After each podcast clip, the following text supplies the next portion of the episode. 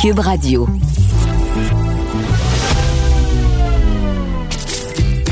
Caroline Saint-Hilaire. Caroline Saint-Hilaire. Une animatrice pas comme les autres. Cube Radio. Bonjour, très contente encore une fois de vous retrouver cette semaine. Des odeurs de printemps. Je sais pas si vous, ça vous fait du bien. Moi, ça me fait un énorme bien.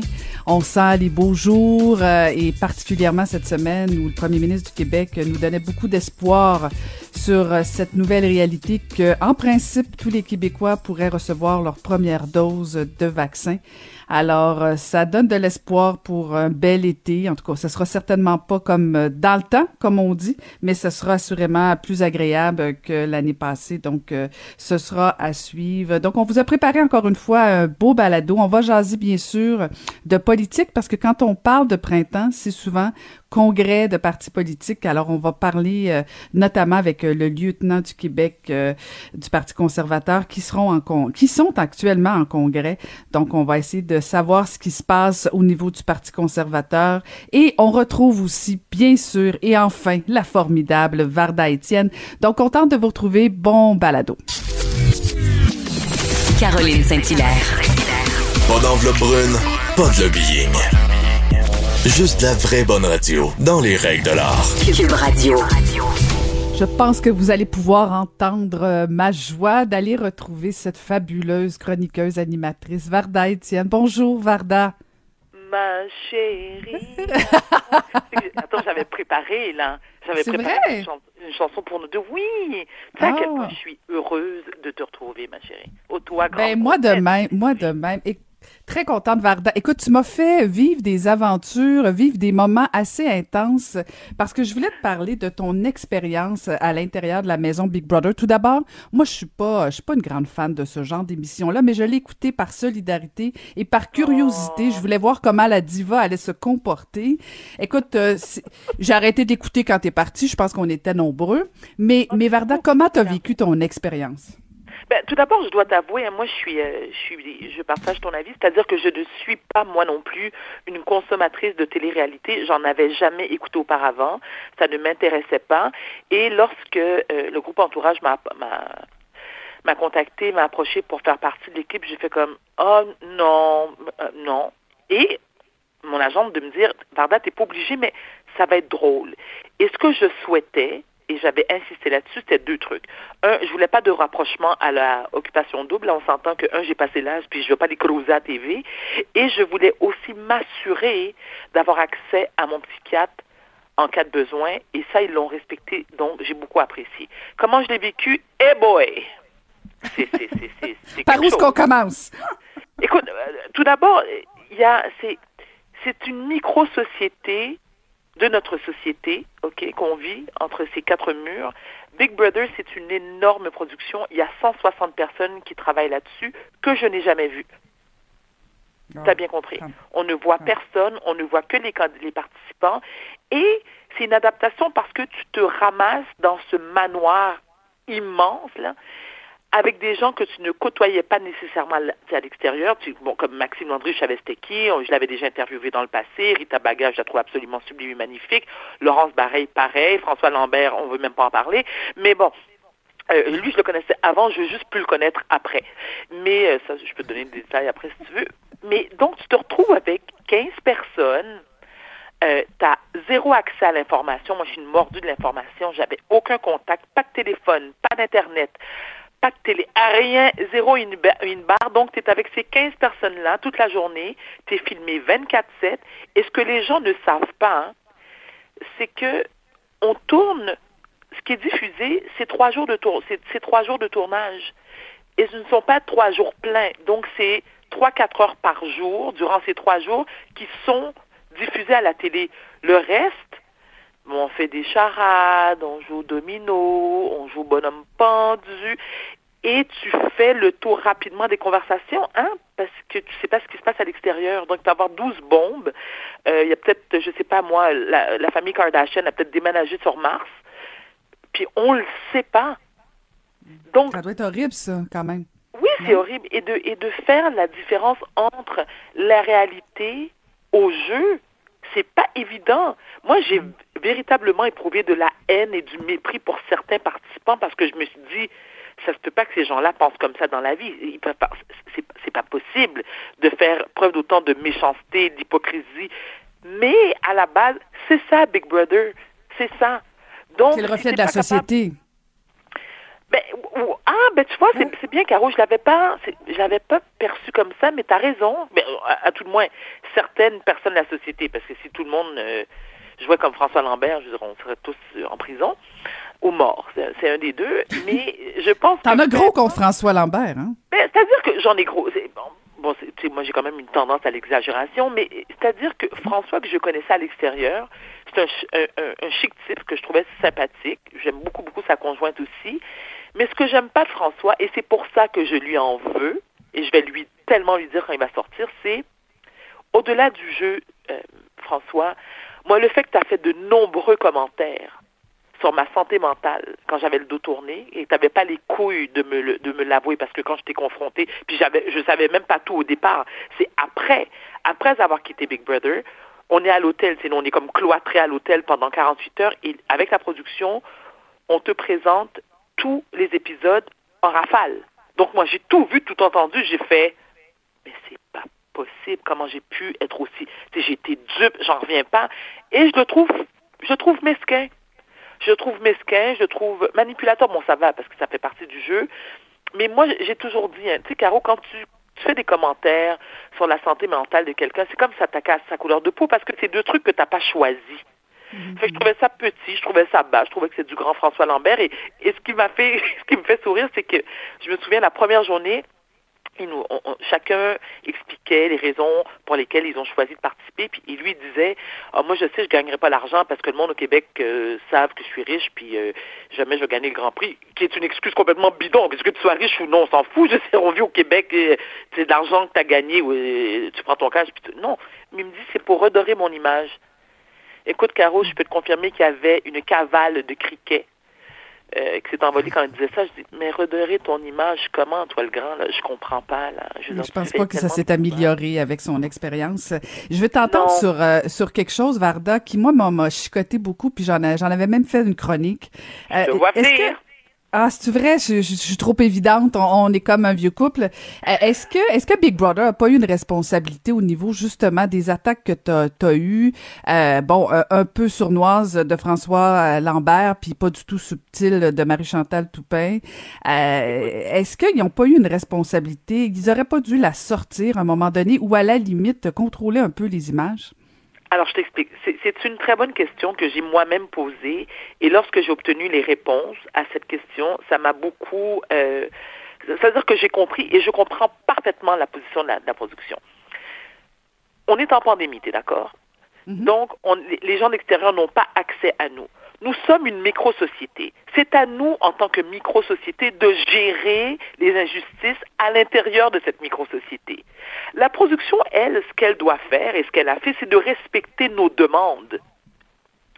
Et lorsque euh, Jean-Martin Brisson, qui est le producteur, m'a dit, Vardin, nous, à la régie, qui entendons on trouve ça nous aussi épouvantable et inacceptable. Mais qu'est-ce que vous voulez qu'on fasse si vous, les participants, vous trouvez que c'est pas assez grave euh, au point que nous, nous devons interagir sur le champ. Et c'est là qu'ils ont raison. Et quand j'ai eu cette discussion-là, parce que moi, je dès que j'ai entendu ce qui a été dit à mon sujet, tu sais, moi, Caro, tu me connais, les gens peuvent dire tout ce qu'ils veulent, ça ne me, c'est pas que ça ne m'affecte pas, c'est que je respecte ça. Moi, toute critique, qu'elle soit bonne ou mauvaise, dès qu'elle est constructive, écoute, j'apprends, puis je fais oui, j'ai tort, ou, ou je m'excuse quand, quand, quand, quand c'est le, temps de le faire. Mais si les autres participants, eux, n'ont pas jugé bon de dire Wow, là, ça va trop loin, là, c'est inacceptable. Mais la production, qu'est-ce que tu veux qu'elle fasse? Et je, tiens à le dire parce que j'ai pris la décision pas plus tard qu'hier, et, je te le dis, parce qu'on est amis.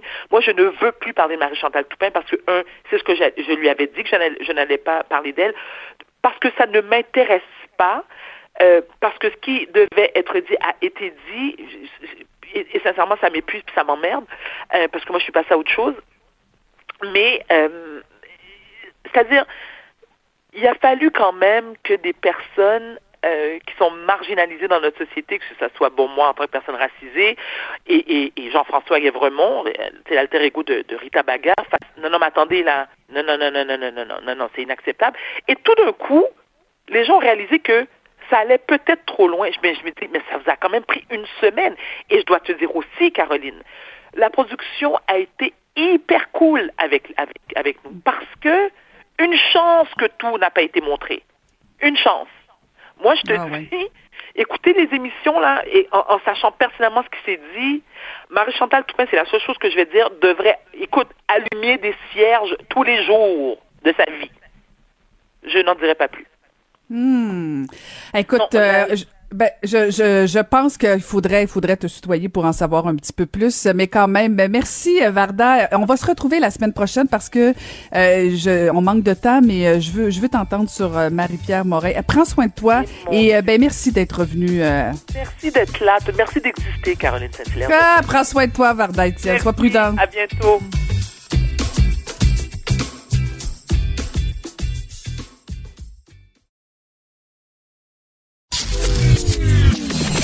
Caroline Saint-Hilaire. Pas d'enveloppe brune, pas de lobbying. Juste la vraie bonne radio, dans les règles de l'art. Cube Radio. On va aller retrouver euh, le député euh, du Parti québécois de, de Bonaventure, pardon, et porte-parole en matière de forêt, Sylvain Roy. Bonjour, monsieur le député. Bonjour, madame Saint-Hilaire. Vous avez fait une demande, euh, Monsieur Roy, cette semaine à l'Assemblée nationale pour en fait avoir une commission parlementaire sur la gestion forestière. Expliquez-nous exactement d'où vient, euh, pourquoi avoir euh, demandé cette commission-là à l'Assemblée nationale? Écoutez, l'élément déclencheur vient de l'émission Enquête où on a accusé les, les, grandes forestières de ce monde de voler, hein, on va dire les mots comme elles sont, à peu près 25% du bois qu'elles prélevaient. Donc moi, je trouvais ça un peu fort un café, si vous me permettez l'expression, parce que euh, dans le monde de la forêt, on a de très bons citoyens corporatifs comme on a des moins bons. Donc j'ai demandé une commission parlementaire pour euh, faire la lumière sur, la, sur les pratiques de prélèvement et euh, de la gestion de notre patrimoine collectif, parce que la forêt appartient à tous les Québécois. Et là, ben, le gouvernement a refusé. Et c'était aussi pour laver la réputation des entreprises qui ne font pas euh, de, de, de, de, je dirais pas de vol de bois, mais pratiquement là, de traficotage des données de prélèvement euh, de, de mètres cubes de forêt euh, au Québec. Mais est-ce que le fait que le ministre Pierre Dufour ait demandé une enquête interne, est-ce que ça répond pas quand même d'une certaine façon à la préoccupation de dire ben on, on va éclairer la situation? Pas vraiment, parce que la machine se protège toujours. ils vont arriver, écoutez, ils vont, ils vont se demander entre eux s'ils ont mal à vivre c'est n'importe quoi. Non, c'est parce qu'une commission parlementaire, c'est avec des députés de tous les partis et on fait venir des gens qui connaissent le domaine de la forêt puis qui nous expliquent ce qui se passe dans le bois. Parce qu'il n'y a pas juste ça. Là. En forêt, là, il se passe toutes sortes de choses. Premièrement, il y a un autre enjeu qui est la collision entre les 700 000 pêcheurs et les 300 000 chasseurs puis le monde euh, des coupes forestières. Qui mène la balle au Québec actuellement? Ce sont les grands industriels qui font la loi et l'ordre dans les forêts du Québec. Et les villégiateurs payent de plus en plus pour ça et ont de moins en moins accès à leur patrimoine. Parce que je reviens toujours à la, à la notion de patrimoine collectif. La forêt nous appartient et il doit avoir une collaboration entre l'ensemble des utilisateurs. Et pour le moment, là, c'est pas ça qui se passe. On est en train de plumer des montagnes à côté de, beaux domaines fauniques entre autres dans le coin euh, de, de, en Gaspésie, dans le fond de la baie des Chaleurs. On prévoit des coupes à blanc euh, à côté d'une ZEC où on a des villégiateurs et des jeunes qui s'initient à des pratiques euh, de prélèvement faunique qui sont absolument qui sont très importantes dans un contexte pandémique parce qu'il y a une augmentation des loisirs en forêt. Mhm. Monsieur Roy, euh, vous vous soulevez la question euh, de toute la gestion des forêts et, il y a eu plusieurs lettres ouvertes, notamment dans le Journal de Montréal euh, avec Richard Desjardins et différentes personnes, à savoir que bon, on protège mal notre patrimoine forestier. Est-ce que vous avez l'impression que, que Monsieur Dufour est pas vraiment l'homme de la situation? ben, la question a été soulevée. Écoutez, moi, ce que je sens dans le domaine forestier, c'est qu'on a des sous-ministres extrêmement puissants qui euh, font du ministre pratiquement un, porte-parole puis un agent de communication. Et même, euh, puis il n'y a pas juste euh, le ministre du Four, là, dans le passé, c'est quand même un bout qu'on est là. là. On, a, juste un exemple. dans le temps, lorsque nous étions au pouvoir, on a eu, on a été obligé de faire un travail extraordinaire pour changer une réglementation parce qu'il y a une sous-ministre qui ne voulait absolument rien savoir. Moi, j'étais adjoint en Fournépa et on avait Yves-François Blanchette qui était le ministre euh, forêt, euh, de, l'environnement et de la faune. On voulait juste changer un petit règlement, puis on a eu euh, une, une, résistance phénoménale. Et là, actuellement, ce qu'on voit, c'est qu'on a, on a un ministre qui fait qui peut, à mon avis, mais qui n'a pas vraiment le contrôle de la machine et qui, elle, agit en toute impunité. Puis là, ça soulève un autre enjeu. L'impunité des hauts fonctionnaires. Ces gens-là ne sont jamais sanctionnés et euh, euh, jouissent de, privilèges extraordinaires. Puis quand ils font des mauvais coups, ben, c'est la classe politique qui paye. Fait qu'à un moment donné, il faut arrêter de diaboliser la classe politique, puis mettre la, puis je dirais lever la couverture ou découvrir la réalité qui se cache en arrière de haute fonction publique. On a de très bons sous-ministres, mais on a d'autres qui mériteraient qu'on leur montre la porte. Donc, ça va nous prendre des comités d'éthique et de déontologie pour régler ce problème-là. Mais expliquez-moi, Monsieur Roy, euh, il me semble que si si je m'appelais Monsieur euh, Pierre Dufour, que j'entendais ce que vous mhm. dites, euh, je serais préoccupé. Si je m'appelais François Legault, encore plus, parce que bon, il voulait faire le ménage au niveau justement de la bureaucratie. pourquoi pourquoi on n'entend pas François Legault intervenir dans ce dossier-là, notamment parce que vous ciblez essentiellement au niveau de la forêt? Ben, ça vient d'où cette ce laxisme-là au niveau de la forêt? Écoutez, il n'y a pas juste la forêt, il y a d'autres ministères où ça existe, mais je ne commencerai pas à parler de toutes les discussions d'un corridor qu'on a avec des ministres, parce que là, euh, je ne veux pas faire ça. Sauf que euh, on a des, des, des, ministres qui se sentent baïonnés euh, par, par leur ministère et OK, mais Monsieur Roy, oui. Ouais, mais est-ce que est-ce que c'est la faiblesse des ministres ou si c'est la force des sous-ministres?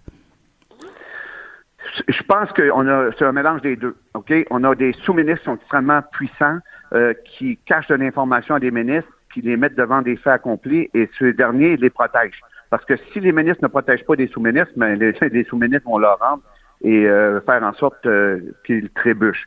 Ceci étant dit, c'est un mélange des genres. On peut avoir des ministres avec avec de la colonne vertébrale, avec du charisme, puis avec une méthode euh, de, de, je dirais, de, avec un leadership qui va faire en sorte qu'il va être capable d'orienter son ministère vers des enjeux, vers une transformation et vers, euh, vers une capacité de relever des défis qui correspondent à notre réalité. on a d'autres ministres ben, qui vont peut-être se laisser plus manipuler par la machine et qui plus est, si les sous-ministres sont extrêmement puissants, ont euh, une capacité à cacher de l'information puis rendre le ministre, euh, je dirais, un peu esclaves de leur euh, de leur directive, ben là, on, on va avoir un, des exemples comme ceux qui se passent en forêt. Hmm. Mais euh, corrigez-moi si je me trompe, mais est-ce que c'est, ça n'a pas toujours été comme ça, euh, que ce soit sur un, sous un gouvernement libéral ou péquiste? On a vu que de temps en temps, les fonctionnaires ont tendance à prendre plus de pouvoir. Euh, dans le eh, ben c'est ça, c'est pas nouveau. Donc, puis là, je comprends que quand on est dans l'opposition, c'est plus c'est plus facile à attaquer. mais au niveau de la forêt, je, je, je, pense qu'il faut revenir là-dessus parce que c'est, c'est important. Je sens que c'est ponctuel l'intérêt à la forêt. Puis bon, peut-être pas pour vous parce que bon, vous êtes dans une région euh, qui, est fortement euh, concernée, mais est-ce que vous avez l'impression que le gouvernement est pas vraiment préoccupé par le sort de nos forêts? Ben, écoutez, c'est un, gouvernement urbano-centriste euh, qui, se concentre dans les villes ou les, banlieues des villes. Puis, effectivement, le sort de la forêt, ça ne fait pas partie. Le, premier ministre ne lève pas le matin en pensant au destin des travailleurs forestiers. Et euh, effectivement, euh, ça c'est pas quelque chose qui, euh, qui les motive énormément. Ben, ben, le résultat des courses, écoutez, euh, on donne de plus en plus accès à des parterres de coupe dans les forêts du Québec. Et c'est pratiquement un saccage qui est en train de se, se, perpétrer. On veut même autoriser les coupes dans les érablières. Et les, les producteurs et les propriétaires d'érablières sont, sont en furie contre le gouvernement parce que on veut détruire le patrimoine acéricole des prochaines années. C'est un gouvernement qui donne une free pass aux entreprises pour couper les forêts et le ministère est, d'accord avec tout ça. Et le ministre ne fait qu'être l'agent de communication euh, de, tout ce scénario-là. Puis, là, le dernier enjeu, euh, c'est vraiment euh, l'augmentation du prix du bois. Les Québécois n'ont pas accès à une ressource naturelle qui leur passe au-dessus de la tête, qui s'en va aux États-Unis, c'est-à-dire les deux par quatre, deux par six bâtir leur maison c'est c'est incompréhensible. On, on a, écoutez, moi je comprends pas que les Québécois ne puissent pas bâtir leur maison avec leurs bras. On est obligé d'utiliser des poutres d'aluminium parce que le bois s'en va aux États-Unis. Donc j'ai demandé euh, à ce que nous ayons euh, une forme de, d'actes économiques pour le Québec pour prioriser le Québec en termes d'accès de, au bois et non pas les Américains. Bon, on va suivre ça attentivement. Merci d'avoir pris le temps de nous parler, M. Roy. Ça m'a fait plaisir. Au revoir. Merci beaucoup. C'était Sylvain Roy, porte-parole en matière de forêt et député de Bonaventure pour le Parti québécois.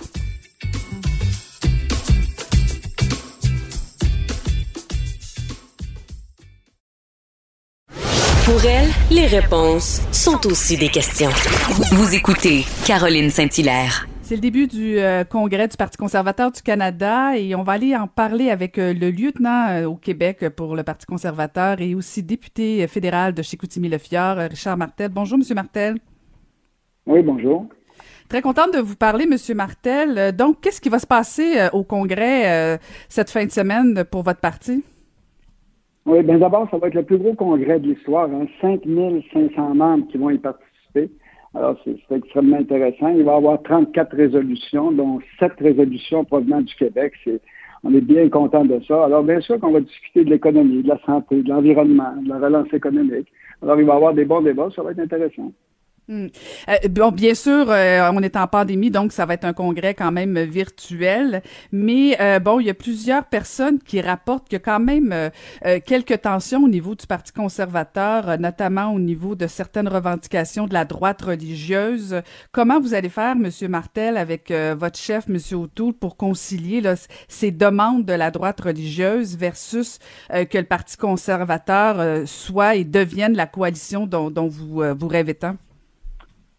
Mais d'abord, je tiens à vous faire remarquer que dans les résolutions, il n'y a rien présentement sur l'avortement, les enjeux, les enjeux sociaux, il n'y a pas de résolution sur ça. Vous savez que c'est les membres chez nous qui votent, hein? c'est les membres euh, qui votent, qui décident. On est un parti euh, où la démocratie est importante, la libre expression. Puis là, comme c'est là, euh, nos résolutions, il n'y a pas d'enjeux sociaux. Ben non, c'est vrai que actuellement dans, dans les, euh, les, les résolutions papier, mais euh, la droite se fait très active et a bien l'intention, en tout cas ce, ce qu'elle dit un peu partout, c'est de se faire entendre dans le cadre du Congrès. Est-ce que euh, je, je, je, sais que vous avez peut-être l'impression qu'on est dans, dans, dans l'hypothèse, mais quand même pour connaître un peu les enjeux de les, les, les, discussions de corridor quand on est en politique, comment vous vous y préparez, comment vous pouvez dans le fond répondre à cette demande-là? Euh, de, certaines revendications de la droite religieuse versus vous comme député là, du, Québec qui, vous savez euh, qu'il n'y a, pas d'écho au Québec pour ce genre de demande-là. Comment vous vous y préparez? oui, mais comme vous savez, euh, Mme Saint-Hilaire, présentement, on n'a pas de résolution. Alors, on, verra, mais je pense que ça revient aux membres aussi. C'est eux qui votent. Alors, on, verra ce qui se passe. Mais comme je vous dis, on n'a pas de résolution sur ça. Alors, euh, je ne vois pas pourquoi on, espérons, espérons. oui. Allez-y, allez-y. Ben, je peux vous dire, en tout cas, c'est l'économie, la santé, ça va être intéressant, avoir des beaux débats. Puis vous savez, dans les, résolutions aussi du Québec euh, qui vont être là, il y en a 7 hein, sur 34. Puis vous savez qu'il y avait au-dessus de 200 résolutions. Il y en a 34 qui ont été euh, votées puis gardées. Dans ça, dans les 7 du Québec, il y en a des bonnes, comme deux ici de ma région où on demande une politique d'achat à faible empreinte carbone pour notre aluminium vert. On demande euh, un plan pan-canadien, justement, pour notre, pour notre aluminium vert. Alors, ça va être très intéressant euh, à regarder les enjeux aussi qu'il y a du Québec. Ben, si on parle justement des, euh, des enjeux du Québec, un des, des une des demandes de, de, l'ensemble des partis euh, politiques de l'Assemblée nationale, c'était le rapport d'impôt unique. Or, euh, dernièrement, dans le cadre des débats, votre parti a décidé de ne pas répondre favorablement à la demande du Bloc québécois. Comment vous allez pouvoir expliquer ça si tant est qu'on s'en va en élection dans les prochaines semaines, le fait que le Parti conservateur a abandonné cette idée-là? Non, on n'a pas abandonné l'idée. On est pour euh, un rapport d'impôt unique, bien sûr. Le projet, le de loi du, euh, du Bloc québécois allait beaucoup trop loin. Alors, puis ensuite de ça, on a une préoccupation. On l'a dit tout de suite. Hein, si on prend le pouvoir, on va entamer des discussions avec la provinciale justement pour un rapport d'impôt unique. Mais on a bien sûr qu'on a une, une préoccupation pour les emplois. Puis lorsqu'on était en comité, dans ce projet de loi-là, ben, on ne pouvait pas assurer les jobs. Alors, bien sûr que c'est une préoccupation pour nous, mais alors, lorsqu'on va entamer des discussions avec euh, le gouvernement du Québec, c'est certain qu'on va tout vérifier ça, puis on va regarder comment on peut arriver à préserver ces emplois-là. Vous savez que le gouvernement veut décentraliser justement pour euh, revitaliser les régions. Alors, bien sûr qu'on a une préoccupation pour les jobs. Hmm, mais, en même temps, M. Martel, vous faites de la politique, là. Vous êtes conscient que vous perdez des plumes au Québec. Euh, et, même depuis l'arrivée de votre chef, M. O'Toole, vous arrivez pas, là, il n'arrive pas, lui, personnellement, à, se faire apprécier encore des Canadiens. De toute évidence, si, on allait en élection euh, euh, au printemps, comme, comme semble le vouloir M. Trudeau, vous êtes conscient que vous allez rester dans l'opposition. C'est quoi votre plan de match là, pour, pour battre les libéraux? Oui, bien, premièrement, je vois pas pourquoi que, euh, avec le rapport d'impôt, je vais juste revenir là-dessus. Pourquoi qu'on déçoit qui que ce soit? On l'a très bien dit. On est pour un rapport d'impôt. Ben, François Legault l'a dit, M. Martel. On va entamer des discussions, bien sûr. Alors, de l'autre côté, ben, vous, savez qu'on est en, vous savez qu'on est en pandémie. Alors, bien sûr qu'on a un nouveau chef. Un nouveau chef, ben, il n'y a pas les rassemblements, encore une fois, pour avoir cette visibilité-là. Euh, les déplacements sont limités. Alors, bien sûr que là, présentement, on a un nouveau chef, donc on a un nouveau style. Il est en train de, se définir par lui-même. Alors, bien sûr que la pandémie, le fait qu'on ne peut pas se promener tout partout, ben, c'est pas la même façon. Mais je peux vous dire une chose, par exemple. Notre chef, c'est une personne qui prend des décisions. C'est quelqu'un qui travaille très fort. Il connaît très bien ses dossiers, puis il est organisé. Alors, bien sûr, quand les gens euh, vont avoir la chance, encore une fois, puis le Congrès est une bonne chance pour faire sa connaissance encore plus. Alors, les gens vont l'apprécier. Moi, je suis convaincu je suis fier de faire partie de son équipe. Hmm, mais, mais Monsieur Martel, vous n'avez pas grand temps pour vous parler, pour que, que M. O'Toole se, se, définisse, que les Québécois notamment apprennent à le connaître. Euh, euh, vous parlez de la pandémie. Fort probablement que la campagne va se faire et on va être encore en pandémie. Euh, je, je, vous répète ma question. C'est quoi votre plan de match pour que M. O'Toole réussisse, dans le fond, à, à sortir Justin Trudeau? Est-ce que vous avez une stratégie? Vous êtes le lieutenant du Québec et, et je me permets, en, en tout respect, M. Martel, vous êtes particulièrement discret c'est quoi votre plan de match pour que le Québec adhère au Parti conservateur? Bien, premièrement, euh, je voudrais juste vous dire qu'il faut faire attention aussi avec les sondages qui se passent. Euh, je me souviens dans l'élection de Mulroney, je me souviens c'était comme Turner, là, il était 14 points en arrière. Trois mois après, durant la campagne, il était 18 points en avant. Alors, je pense que la stratégie, là, on va, on va finaliser notre plateforme, bien sûr. On va profiter de ce congrès-là pour euh, peaufiner notre plateforme. Notre chef va être prêt, bien sûr, mais vous savez que les élections, on n'est pas en, période propice d'élection. Nous autres, notre priorité, c'est la vaccination. C'est ça qui nous intéresse présentement. Là, la vaccination, elle va pas trop trop bien quand vous regardez au rang mondial où on est présentement. Alors, on verra pour les élections, mais je pense que le chef, euh, plus ça va aller, euh, plus les gens, comme je vous dis, vont l'apprécier. Alors, puis de toute façon, lorsqu'on rentre en élection, il y a des débats, et ainsi de suite. Alors, je suis pas inquiet avec ça. Hmm. Eh, je me permets une dernière question, Monsieur Martel. Je sais que vous, devez quitter, mais euh, comme lieutenant du Québec, c'est quoi votre stratégie? Euh, je, me répète là pour faire adhérer le Parti conservateur, pour le, Québec au Parti conservateur. Vous avez euh, une stratégie vraiment de toute évidence différente de votre prédécesseur Alain Reyes, qui était sur toutes les tribunes, qui allait partout au niveau médiatique. Vous êtes plus de nature discrète, mais qu'est-ce que vous faites comme lieutenant? C'est quoi votre rôle exactement? Ben, mon rôle, euh, écoute, c'est certain qu'on est dans le recrutement des, candidats pour euh, une éventuelle euh, élection si ça arrivait, parce que quand tu es dans un quand tu es dans, un gouvernement minoritaire, ben, tu, on sait qu'il faut être prêt en tout temps. Alors, bien sûr. Puis l'autre chose aussi, ben, on, on, est, un peu le porte-parole du chef. On regarde un petit peu, on le rencontre à chaque semaine. Puis aussi, comme stratégie, ben, c'est certain que la relance économique, pour nous, les conservateurs, ben, ça va être ça va être ça, là, le nerf de la guerre c'est sûr que là, en fin de semaine, on va voir, on va discuter d'économie, on va discuter d'environnement de, aussi, on va discuter de santé. Alors, le, congrès de, qui commence cet après-midi, justement, puis notre chef a une allocution demain à 5 heures, ben, va être intéressant de tout voir les discussions qu'il y a à l'intérieur euh, de ce congrès-là. Ben, on va suivre ça attentivement. J'espère qu'on va pouvoir euh, se reparler, Monsieur Martel, euh, au lendemain du, du, congrès du Parti conservateur. Merci infiniment. Merci beaucoup. Bon congrès. C'était Richard Martel, député fédéral de Chicoutimi-Le-Fjord et aussi lieutenant au Québec pour les conservateurs.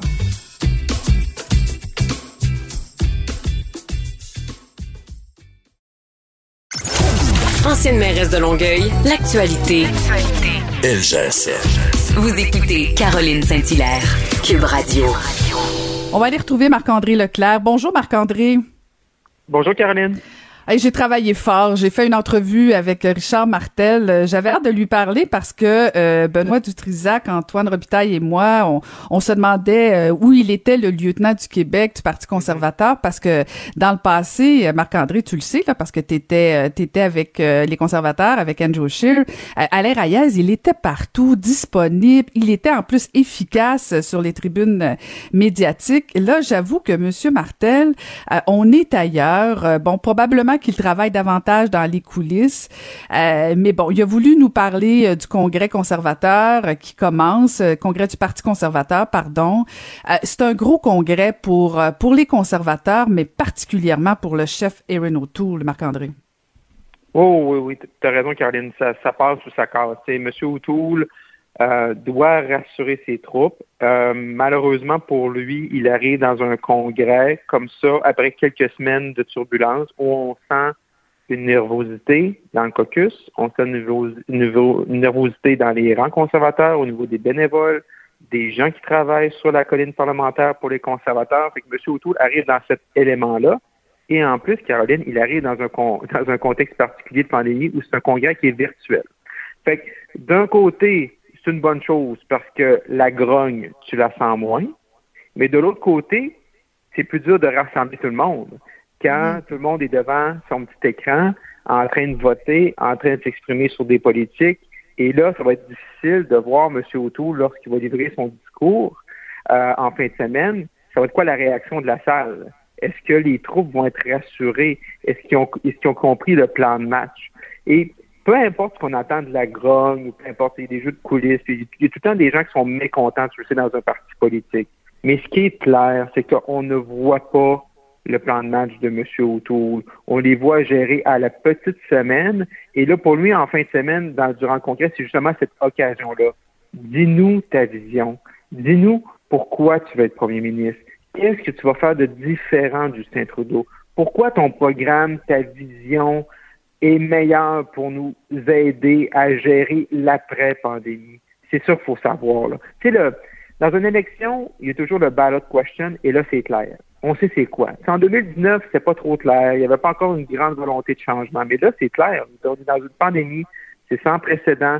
Et là, les gens veulent savoir comment tu vas nous guider à travers ça. Et ça, M. O'Toole n'a pas réussi à l'articuler dans les dernières semaines. Et là, c'est une, occasion en or de le faire. Malheureusement pour lui, je pense que ça aurait été plus bénéfique un congrès en présentiel, mais il va devoir quand même s'adapter à euh, ce congrès-là. Donc, ça veut dire que son discours, au-delà des émotions, au-delà de, faire frissonner, de, de, sentir une vibe dans la salle du congrès, il va devoir miser sur le contenu parce qu'on n'aura pas cette, des feux d'artifice qui vont avec un congrès quand tu as 3 4 000 personnes dans une salle.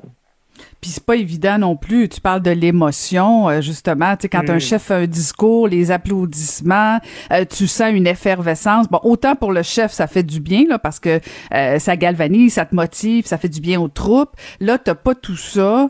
c'est pas évident non plus là pour un chef de parti. T'as beau avoir le meilleur discours du monde, t'es dans une salle vide et, tu parlais de, de, de, de, cette notion de, de virtuel. Même les jeux de coulisses je me souviens de certains congrès de partis. Souvent, euh, ce qui est plus intéressant, c'est souvent ce qui se passe dans les corridors qu'on voit pas nécessairement. Mais là, virtuellement, tu peux pas contrôler tout ça. Là, je veux dire. Euh, et, c'était un peu le sens de ma question à Monsieur Martel. Comment ils vont faire? Parce que bon, c'est sûr que dans les résolutions sur papier, il y a rien pour l'instant, pour l'instant de dangereux pour Monsieur O'Toole au niveau de l'avortement. Euh, des questions qui pourraient là, qui pourraient déraper. Mais on entend que ça pourrait arriver comme ça au niveau de l'improvisation là, comme euh, sur le plancher. Puis là, ils, contrôlent pas les coulisses, là, c'est virtuel. Euh, est-ce que ça peut quand même se passer ou pas? Je penserais pas. Euh, je connais bien, je connais bien les règles, la constitution du parti. J'ai participé là à, cinq congrès là en personne, puis j'en ai, j'ai participé à, presque l'ensemble de ces congrès-là dans les coulisses. ça va être très difficile, là, surtout surtout où en virtuel, là, euh, quand tu es en présentiel, les gens qui veulent aller au micro, c'est dur d'envoyer la police les arrêter. Mais là, quand tu es en virtuel, tu peux donner la parole à, qui tu veux. Fait que ça, ils ont un contrôle qui va être beaucoup plus serré, je pense. et la, la est quand même claire. Fait que là, je sais qu'il y a certains groupes, surtout les conservateurs plus sociaux, qui veulent montrer qu'ils ont, qu'ils ont des muscles, puis ont du poids, puis sont importants. Mais je pense que c'est un peu exagéré présentement parce que je pense que samedi soir, lorsque le congrès va être terminé, il n'y aura pas de résolution euh, problématique, il n'y aura pas de débat sur ces enjeux-là que M. O'Toole veut éviter. Mais, à contrario, Caroline, quand on regarde l'ensemble des résolutions, effectivement, les présidents dans les dernières semaines ont voté et ces résolutions-là qui auraient été plus épineuses pour les conservateurs, pour M. O'Toole, ont été rejetées. Ils n'ont pas eu l'appui euh, de l'ensemble des présidents des associations, donc elles ne sont pas dans le cahier final qui vont être débattues en fin de semaine. Fait donc, quand on regarde les 34 résolutions qui touchent l'énoncé de politique, bon, on se rend compte qu'il n'y a rien d'épineux. Mais également, il n'y a rien également qui est vraiment très visionnaire par rapport à ça. Mm-hmm. Et c'est ça aussi le danger. C'est que, un moment donné, à, tout, à, vouloir être très défensif par rapport à un congrès qui s'en vient, à, vouloir s'assurer de ne pas avoir ces débats-là qui divisent le parti et de ne pas être dans une position de faiblesse avant le prochain scrutin qui pourrait arriver avant la fin du printemps, ben là, tu oublies la notion d'être à l'offensive et de t'assurer qu'il y a une ou deux résolutions qui sont dedans, qui sont très importantes et qui donnent un narratif. Je vais donner un exemple. En 2018, avant la, avant la, dernière élection fédérale, le Congrès des conservateurs était à Halifax. Moi, je travaillais avec M. Scheer comme chef de cabinet et on s'était assuré y aurait un débat sur le rapport d'impôt unique. Et cette résolution-là, elle a passé à, à l'unanimité, à 99,9% des délégués à travers le pays, pas juste les délégués du Québec. Donc, c'était quoi que les médias ont retenu pendant la fin de semaine? Ben, c'est les conservateurs, dans un angle très québécois, ont approuvé à l'ensemble du pays pan-canadien le rapport d'impôt unique. Donc, tu n'es pas juste à la défensive d'essayer de neutraliser des choses que tu ne veux pas, mais également, tu es en train de pousser ton agenda. Et euh, M. Scheer était un des premiers à l'époque à parler du rapport d'impôt unique. C'était un souhait de M. Legault. Et donc, faut que tu pousses aussi. Donc, c'est fun d'être à, la, défensive, mais de manière aussi, faut que tu pousses à l'offensive. Et là, quand on regarde les 34 résolutions, ben vraiment, il n'y a rien là-dedans qui va marquer l'imaginaire ou qui va faire rêver ou que les médias vont retenir ça de façon positive, puis qui va driver ton message.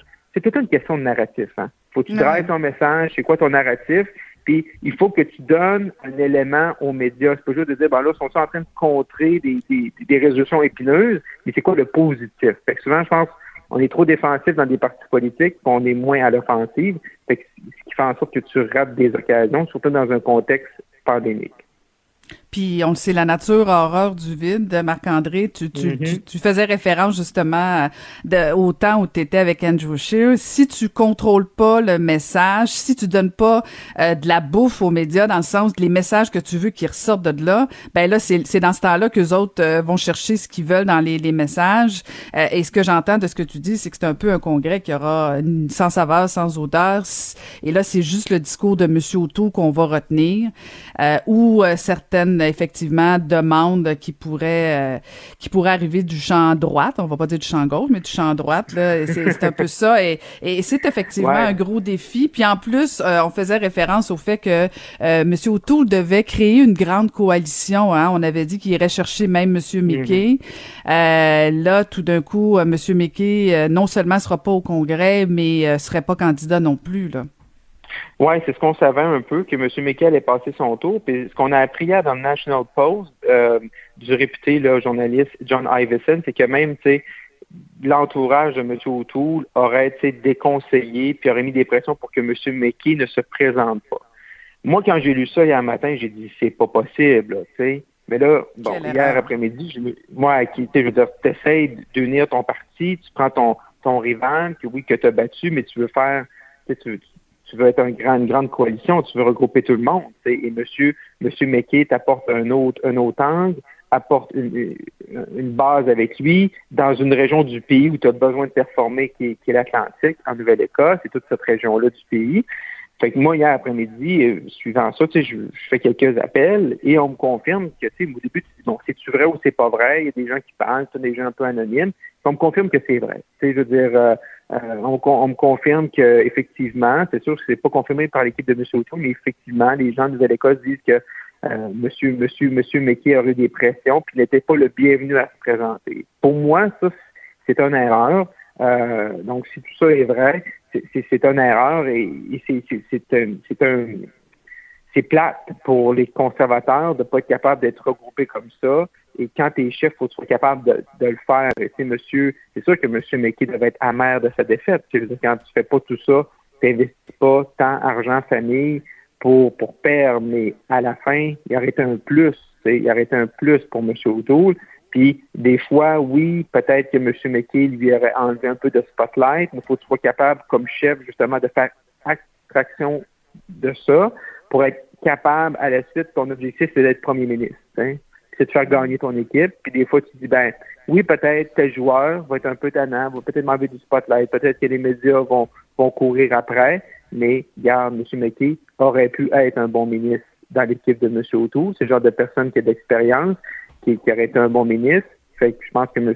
Monsieur O'Toole s'est enlevé des alliés et, une candidature intéressante dans une région du pays où les conservateurs ont besoin euh, de faire des gains. Fait que ça, c'est il, est probablement trop tard à ce moment-ci, euh, surtout sur une élection ce printemps, pour que M. McKay change d'idée.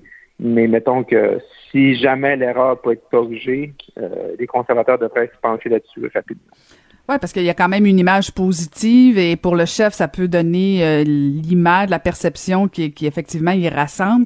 Mais, mais je me permets mhm. une dernière question sur, sur les conservateurs, Marc-André. Est-ce que ton, ton, ton impression, vu que tu les connais un peu, là, euh, est-ce que c'est l'entourage de M. O'Toole qui le conseille mal ou si... Euh, parce que là, je, je, je commence à trouver qu'ils prennent des mauvaises décisions. M. O'Toole, on n'arrive pas à le cerné encore.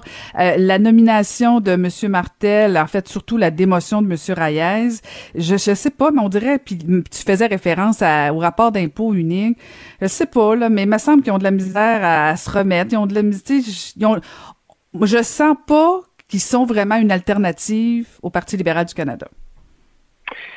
Devenir chef d'un parti politique, surtout, euh, surtout au niveau canadien, c'est un apprentissage, surtout dans l'opposition, surtout au niveau canadien, par les différences des différentes régions, parce que tu sais, souvent, on pense souvent que tu le Québec, euh, on est différent du reste du pays. Mais quand tu prends l'Atlantique versus euh, la Colombie-Britannique, puis tu prends l'Alberta versus le Terre-Neuve, euh, j'ai joué dans ce film-là. Là.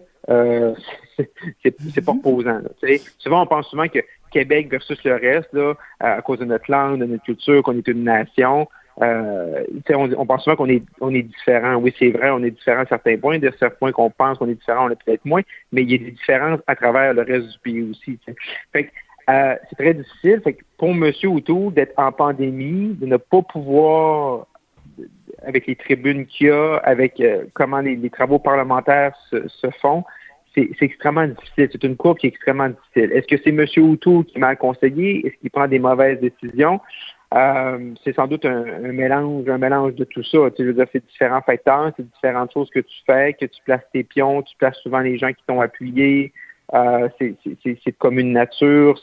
Euh, mais à partir de ce moment-là, ils vont être jugés sur les résultats. Et, et, ceux et celles qui étaient déçus après la campagne de 2019, euh, ben, pensaient faire mieux, pensaient faire mieux, que M. Scheer, ben là, présentement, c'est eux qui ont euh, ils ont le fardeau de faire mieux. T'sais. Fait qu'à partir de ce moment-là, c'est ça aussi qui, qui, qui c'est ça aussi tu vois qui, qui, qui leur prend au bout du nez, puis c'est ça aussi qui leur trotte dans la tête. T'sais. Je quand tu veux devenir chef, ben, après maintenant, c'est la pression est sur toi. Mais je pense, tu oui, les dernières semaines ont été difficiles. Il y a toujours une façon de se replacer. Une campagne électorale peut changer des choses mais il faut falloir qu'on voit certains signes, certaines briques. C'est comme un mur de maison, là, c'est pierre par pierre que tu peux bâtir. Tu sais jamais si va du printemps, probablement, peut-être cet automne. Il y tout le temps des occasions de se reconstruire. Mais ça va prendre un signe fort dans les prochaines semaines, prochains mois, que justement, M. O'Toole prend le contrôle de son équipe. Présentement, on ne sent pas il a ce contrôle-là. On sent pas qu'il a le contrôle de l'agenda. Il réussit pas à imposer ses thèmes. Et euh, ça, il faut voir qu'on le voit rapidement parce que sinon, là, les, les troupes vont arriver en campagne, puis là, ils vont être démotivés. Puis ça, il n'y a rien de pire quand tu rentres, puis même tes, tes troupes, tes, candidats, puis tes députés rentrent euh, au combat avec la ligne base. Ils ont du travail à faire. Euh, écoute, on va suivre ça. Il euh, faut qu'on parle un peu là, de ce qui s'est passé euh, cette semaine à Québec. On en parle souvent, toi et moi, à la joute, Marc-André. Le fameux dossier du tramway. Finalement, il y a une entente. Ah oui, c'est ça. Il y a entente finalement de François Legault, Régis, Lablon, Régis Labombe. Oui, une grosse semaine pour M. Legault. Hein. Après, début de semaine, hein, on s'entend avec M. Trudeau, François, Justin, Bodé Bodé. Là, hier, euh, mercredi, on aurait le dossier avec M. Labombe. On sent que c'est une question de temps euh, avant d'avoir une annonce officielle. Sauf qu'on a déjà parlé ensemble, tu faisais allusion à la joute. C'est un sujet qui est revenu souvent lorsqu'on était ensemble à la joute dernièrement. Euh, mais là, présentement, moi, j'ai tout le temps pensé que cette rencontre-là allait coûter cher. Et là, ce qu'on entend, c'est que le tramway va rester à 3,3 milliards mais qu'il y a vraiment un autre projet. Il y a comme un deuxième projet en parallèle qui va être annoncé pour desservir les banlieues, le nord, tu sais, le nord de la ville de Québec, parce que présentement, le nouveau tracé, trajet va être très concentré, là, euh, ville de Québec, puis plus vers le sud de la ville, là, euh, longeant le fleuve Saint-Laurent. Mais là, il y a toutes les banlieues, puis le nord que la CAQ tenait tant. Et là, ce qu'on comprend, c'est que le ministère des Transports, Transport Québec, va avoir un projet euh, pour aller euh, servir euh, les banlieues. Et là, Caroline, ce que j'entends à Québec, c'est que ce deuxième projet-là, donc on garde le tramway, c'est pour tout le monde, on garde le tramway à 3,3 milliards, fait que ça, ça paraît bien, mais c'est pas le même tramway qu'avant, c'est parce qu'on a enlevé des, des sections. Mais là, ce qu'on entend à Québec, c'est que l'autre portion, l'autre pour desservir les banlieues, pourrait tourner aux alentours de 800 à 900 millions. Fait là, ça commence, euh, ça commence à faire une, bonne facture. C'est sûr que ça va, c'est bien joué de la part de M. Legault, M. Labon, parce que tu peux dire, ben, le tramway, il reste à 3,3, mais l'ensemble du réseau, du fameux réseau structurant qu'on attend à Québec, il y, a une, facture qui va se rajouter à ça. Et là, quand on pense à M. Legault qui va parler avec M. Leoulier, le maire de Lévis, pour parler du troisième lien. Donc, tout ce qui est transport en commun, euh, mobilité à Québec, là, euh, c'est une facture qui va être très, très, très, très, très salée euh, moi, j'ai rien contre, on a parlé souvent ensemble, j'ai rien contre les, les projets comme ça, mais c'est juste que je me dis tout le temps, qu'est-ce que la pandémie va changer sur les habitudes des gens dans une ville comme Québec où il y a beaucoup de fonctionnaires? C'est sûr que les centres-villes sont là pour rester. Je pense pas que tout le monde va quitter le centre-ville de Québec, par exemple. L'Assemblée nationale va rester au même endroit, tout ça. Mais euh, comment est-ce que quand tu mets des sommes aussi importantes, c'est important que tes trajets et tes projets tu traversent l'usure du temps. Est-ce qu'on est présentement dans ce changement-là où les où, les, où on voit des sondages de syndicaux, 95, 90, 95% des gens veulent rester en, télétravail après la pandémie, soit à temps plein ou à temps partiel. Euh, donc, ça va être intéressant de voir. Mais clairement, le, projet est parti, la fumée blanche est sortie hier, ils ont une entente, ils sont en train de la rédiger d'après moi, là, euh, d'ici quelques temps, on va voir l'annonce. Et là, ça aura des conséquences aussi sur le futur de M. Labombe. S'il est, s'il est convaincu que son projet va aller de l'avant, est-ce qu'il a besoin de se représenter à, l'automne prochain aux élections municipales? La question euh, est à suivre. Mais la question est à suivre et j'ai comme l'impression, Marc-André, que ça ferait l'affaire de, de, de, de, l'équipe de François Legault de, que M. Labombe prenne sa, sa retraite. Alors, j'ai l'impression que le décret va s'écrire assez rapidement pour qu'on puisse être libéré du maire de Québec. Mais bon, ça sera à suivre. Euh, bien content pour les gens de Québec. Merci beaucoup, Marc-André. Euh, on peut te suivre à la joute avec euh, beaucoup de plaisir et te lire dans le Journal de Montréal. Merci, Marc-André. Merci. Bye-bye. C'est ce qui met fin au balado de cette semaine. Merci d'avoir été à l'écoute encore une fois. Je veux en profiter pour remercier la formidable équipe euh, à Cube Radio, notamment Joanie Henry à la mise en onde et à la recherche Carl Marchand. Je vous souhaite une bonne semaine. À la semaine prochaine. Cube Radio.